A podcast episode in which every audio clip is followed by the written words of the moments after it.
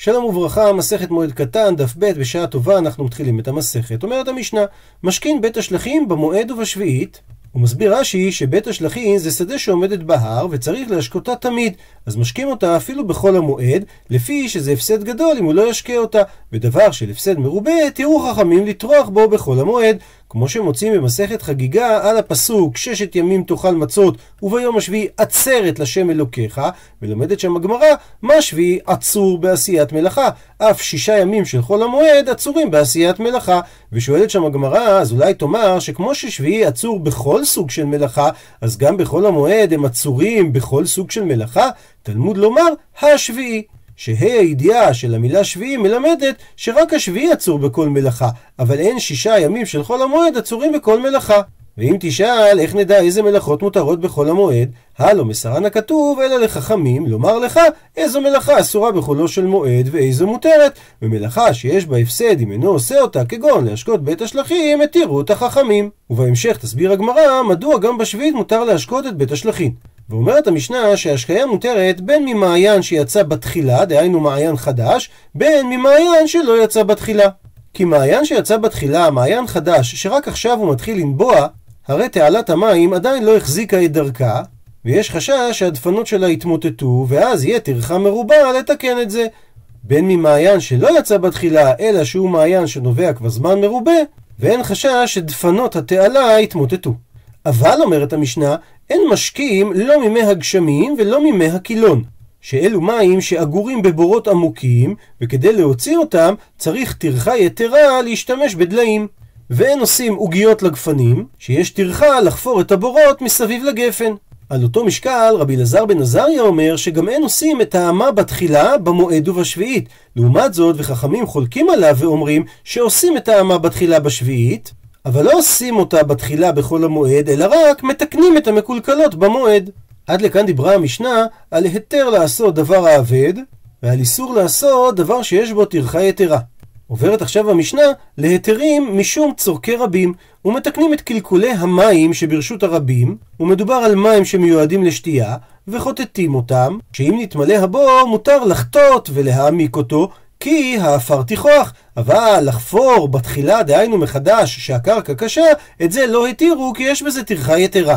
ומתקנים את הדרכים ואת הרחובות ואת מקוות המים, ועושים כל צורכי הרבים, ומציינים את הקברות שגם בזה אין טרחה, ויוצאים אף על הכליים ששלוחי בית הדין יוצאים בכל המועד פסח, שזה הזמן שהזרעים מתחילים לצאת והכליים ניכרים. ומקשה הגמרא, השתא יש לומר, עכשיו המשנה אמרה שמשקים את בית השלכים ממעיין שיצא בתחילה, שיש חשש דעתי לאינפולי, שהקרקע שסביב התעלה עדיין לא החזיקה את דרכה, ויש חשש שהדפנות טיפלו, ובכל זאת אמרה המשנה שמשקין בכל המועד, ואנחנו לא חוששים אולי הדפנות יתמוטטו, ואז האדם יצטרך לטרוח טרחה יתרה.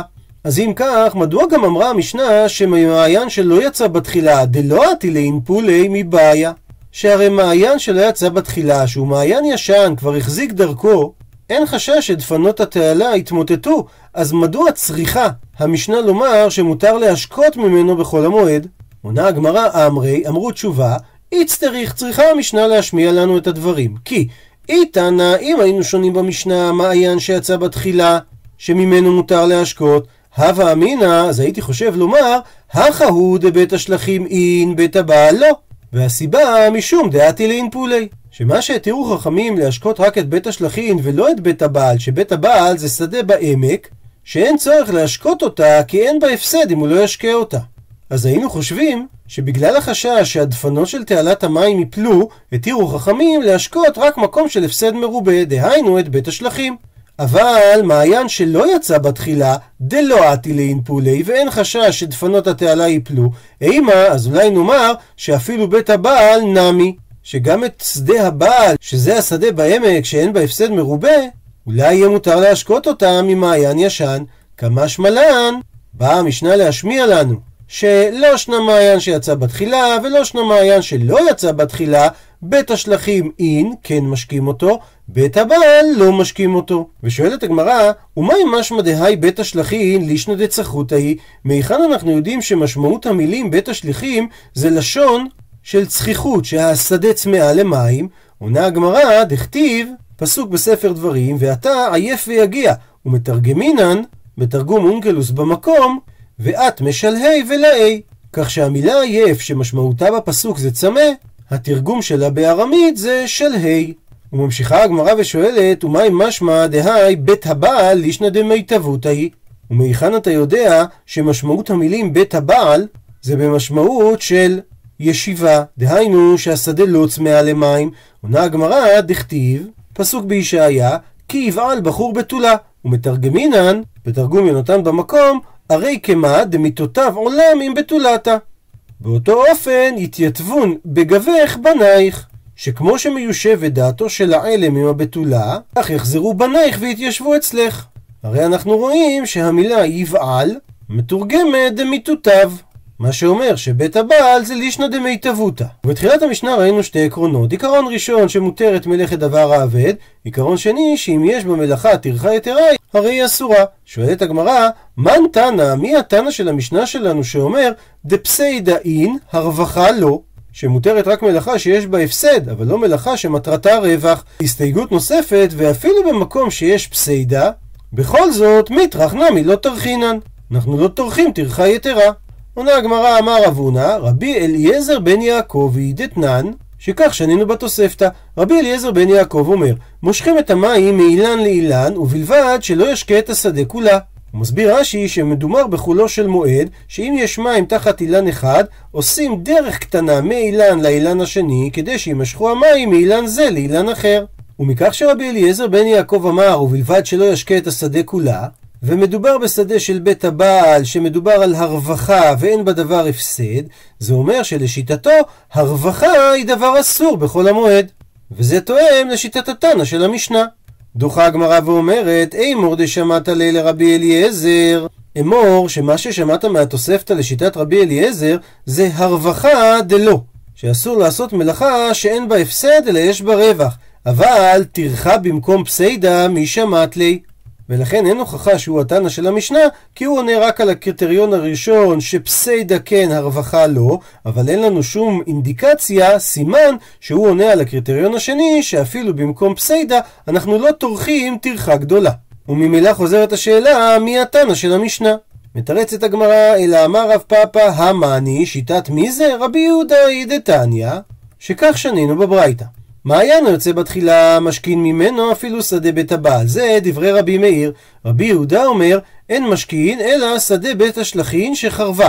רבי אלעזר בן עזריה אומר, לא כך ולא כך. וממשיכה הברייתא, יתר על כן אמר רבי יהודה, דהיינו עוד היה מחמיר רבי יהודה יותר, שאפילו בבית השלכין לא יפנה אדם את אמת המים וישקה לגינתו ולחורבתו בחולו של מועד.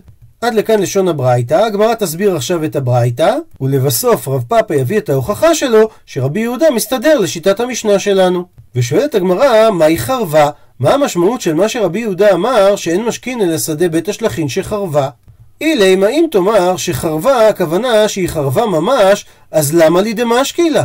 למה להשקות אותה? הרי אם השדה היא שדה בור ששום דבר לא צומח בה, הרי למה אני צריך להשקות אותה? אין לה תקנה לעולם, וזה ודר תרחה מיותרת ביום טוב.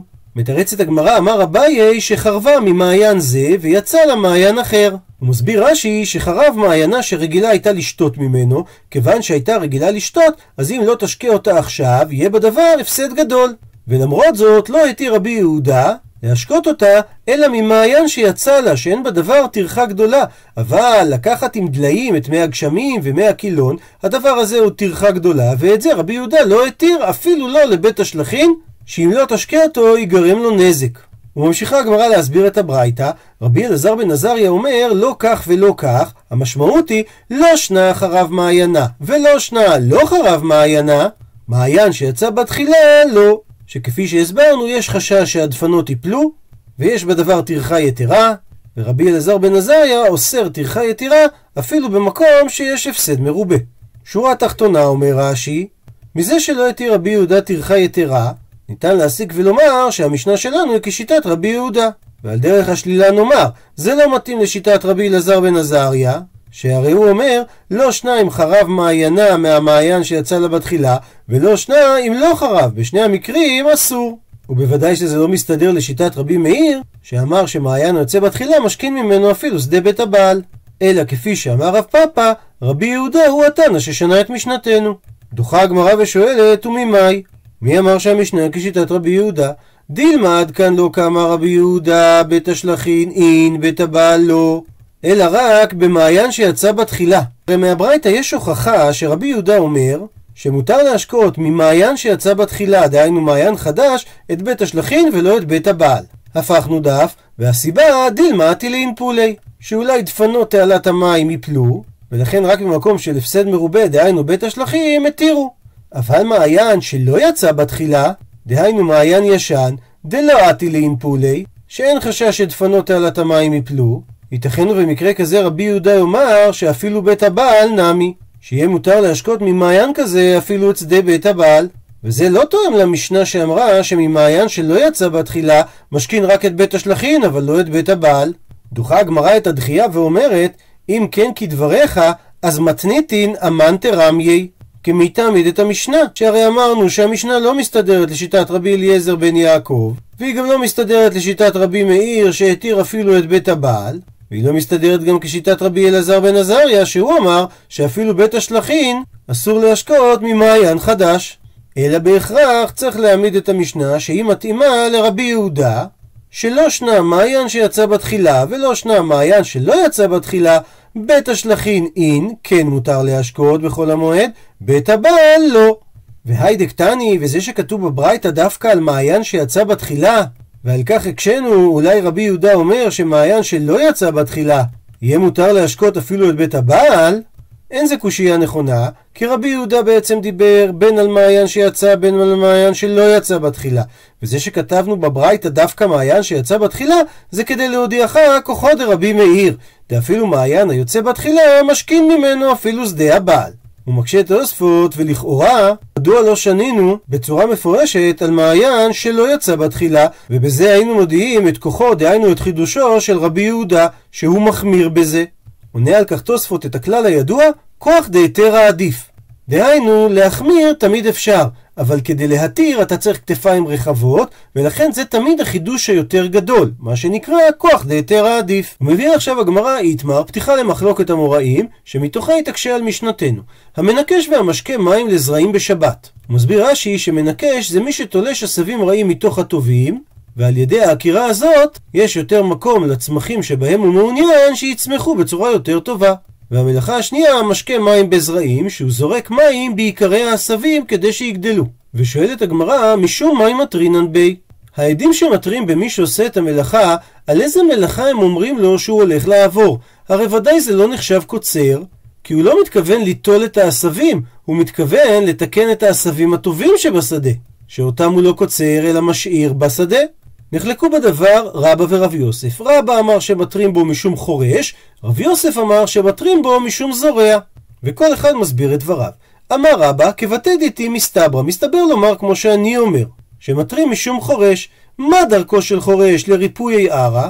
דהיינו לרכך את הקרקע על ידי החרישה. העינמי, גם זה שמנקש את העשבים הרעים הוא עושה את אותה פעולה מריפוי ערא, שלפי רבא אנחנו הולכים אחרי עיקר המלאכה, והמלאכה שהאדם עושה דומה למלאכת החורש. לעומת זאת, אמר רב יוסף, כבתא דתי מסתברא, מסתבר לומר כמו שאני אמרתי שמטרים משום זורע, כי הדמיון הוא באופן הבא.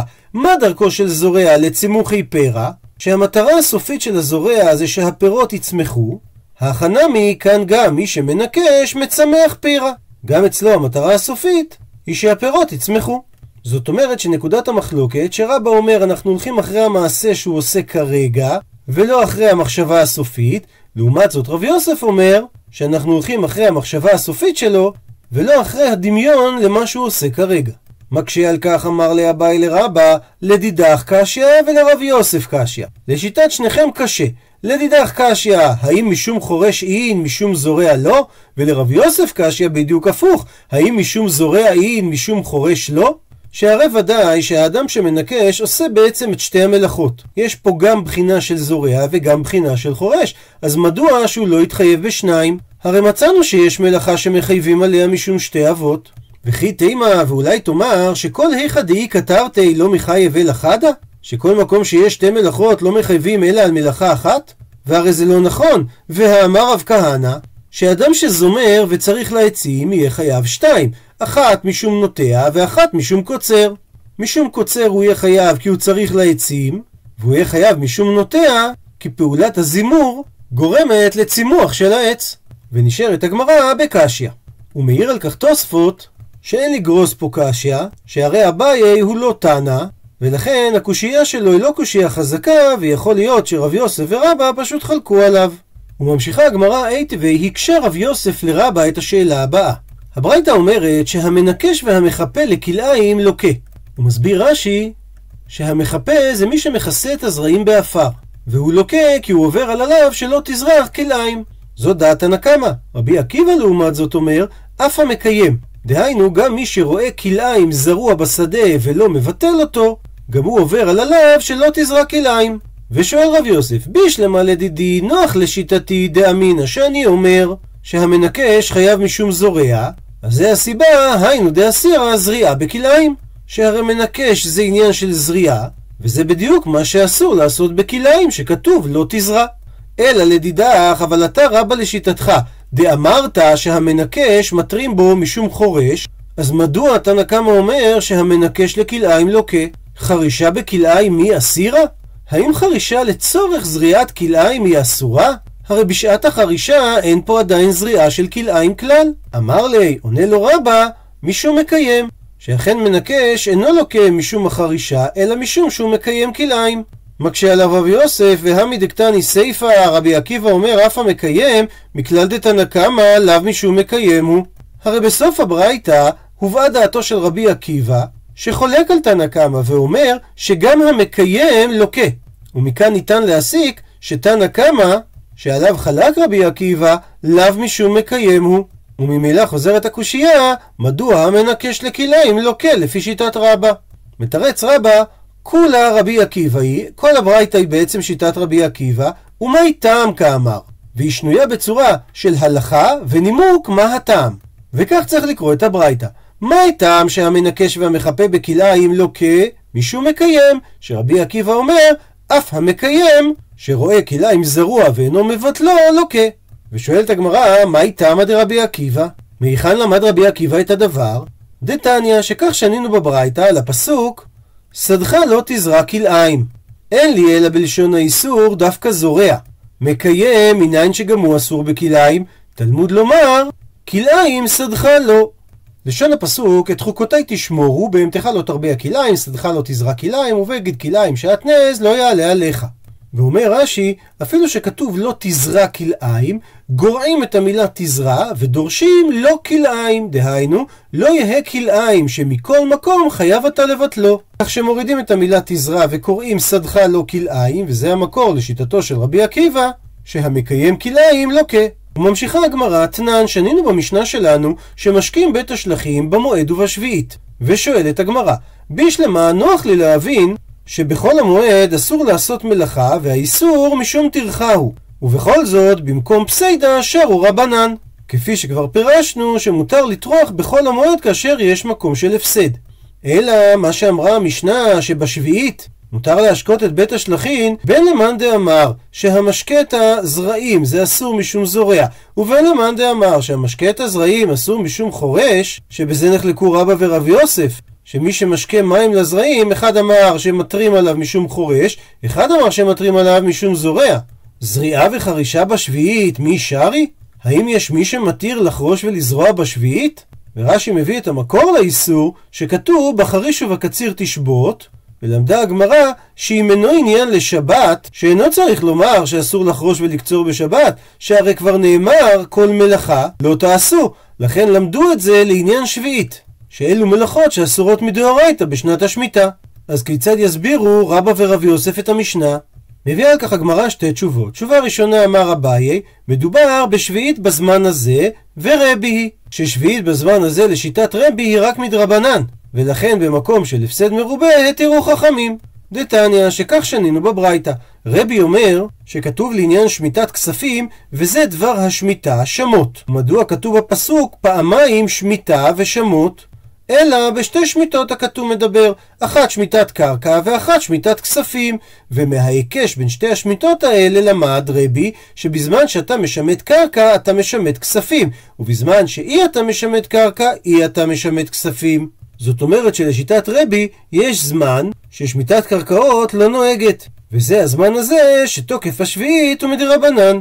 וכך מתרץ אביי שרבא ורב יוסף, שאמרו שמטרים במי שמשקה מים לזרעים בשבת, או משום חורש או משום זורע, הם יתירו להשקות את בית השלכים בשביעית, כי מדובר על שביעית בזמן הזה דרבנן לשיטת רבי, ומילתא דפסיידא שרו רבנן. עד לכאן דף ב'. למעוניינים בהרחבה, נקרא את דברי רבי יהודה החסיד על מסכת מועד קטן. רבי יהודה החסיד היה ממייסדי חוג חסידי אשכנז והדמות המרכזית בה. הוא חי בגרמניה בסוף המאה ה-שתים עשרה בתחילת המאה ה-שלוש עשרה. הוא היה ראש ישיבת רגנסבורג, ובין תלמידיו המפורסמים רבי אלעזר מבורמס בעל הרוקח, רבי יצחק בן משה בעל האור זרוע, ורבי משה מקוצי בעל הסמג. משערים כי רבי יהודה החסיד כתב כמה ספרים, אך מפאת צניעותו אסר לציין את שמו עליהם, לכן קשה לזהותם. החיבור הידוע ביותר המיוחס לו, למרות שזה לא חתום בשמו, הוא ספר חסידים, יצירה בעלת חשיבות רבה, המכילה הלכות, מנהגים, דעות ומוסר, המשקפים את עולמם של חסידי אשכנז. בנוסף ליצירה זו, מיוחסת לו גם כתיבת הפיוט שיר הכבוד. חיבור נוסף היא צוואתו של רבי יהודה החסיד, שזה אחד החיבורים המרתקים ומעוררי הפולמוס ביותר בתקופתו. הצוואה מכילה רשימה של הנהגות וכללים, מיסטיים בחלקם. בין האיסורים אפשר למנות איסור לאדם לשאת אישה ששמה כשם אמו או ששמו כשם אביה, איסור על קריאת שמות שונים ומגורים במקומות שונים. שאלת טבעה והסמכות ההלכתית של הצוואה שנויה במחלוקת בעולם הרבני עד היום, בין השאר משום שבמקורות יש דוגמאות רבות לחכמים שלא הקפידו על קיום הדינים המופיעים בצוואה, ואף לסתירות בינה ובין הלכות ידועות. מצד שני, מעט מההזהרות שמקורן בצוואת רבי יהודה החסיד מובאות בבית יוסף, בשולחן ערוך וברמה. למשל, לא לקבור שונאים זה אצל זה, לא להשאיר קבר ריק פתוח, ולא לבקש מאדם להיות צנדק לשני בנים באותה משפחה. וכך כתוב בספר חסידים סימן רס"א: אהוב לך את המצווה הדומה למת מצווה שאין לה עוסקים, כגון שתראה מצווה בזויה, או תורה שאין לה עוסקים, כגון שתראה שבני עירך לומדים סדר מועד וסדר נשים, אז תלמוד אתה סדר קודשים. ואם תראה שאין חוששים ללמוד מועד קטן ופרק מי שמתו, אז אתה תלמדם ותקבל שכר גדול כנגד כולם, כי הם דוגמת מת מצווה, אותם מסכתות ואותם הלכות שבני אדם אין רגילים בהם, שזה דומה לאחד שהיו לו בנות, וטבעום בני אדם והסיעם להם, ונשארה בת אחת שלא טבעוה להינשא. אמרה לאביה: אחיותה יודעות אומנות נקייה, מעשה הורג, מעשה רוקם, לכך קפצו עליהם הכל והיו לאנשים. אבל למה נתת לי אומנות שהכל מרחיקים ממנו? לימדת אותי להרוג בגדי אבל לתכריכי מתים, ואילו הייתה אומנותי בגדי שמחה, הייתי לאיש כאחת מאחיותיי. אמר לה אביה: אני משבח אותך שהכל ילכו אצלך. כך אמרה מסכת מועד קטן והדומה לה: ריבונו של עולם, למה אין עוסקים בי כמו בשאר מסכתות? והקדוש ברוך הוא השיב לה שהיא טוב, שהרי כבר נאמר: טוב ללכת אל בית אבל מלכת אל בית משתה, באשר הוא סוף כל האדם, והחי ייתן אל ליבו. ואתה, למה אומרים שהוא סכנה ללמוד מסכת מועד קטן, לפי שכתוב אל תקוץ בתוכחתו? ובזה שהלומד ממהר ולא מדקדק בלימוד המסכת כמו בשאר מסכתות, הרי הוא קץ בתוכחתו. ועוד דבר נוסף, לפי שכל דבר שתופסים אותו בחזקת סכנה, אז אפילו אם אינו מקום מסוכן, הוא מזיק, לפי שלשון בני אדם ועינם מזקת. אלא, כך יעשה הרוצה ללמוד אותה, יתפלל לקדוש ברוך הוא שלא יארה לו דבר רע, וגם ילמדו הרב בחשאי, לא יפרסם ולא יזיק ולא ינזק. וגם שמעתי שבשני דברים הלך המוות קרוב לשמוע: מי שדורש מעשה מרכבה, ומי שלמד את מסכת מועד קטן.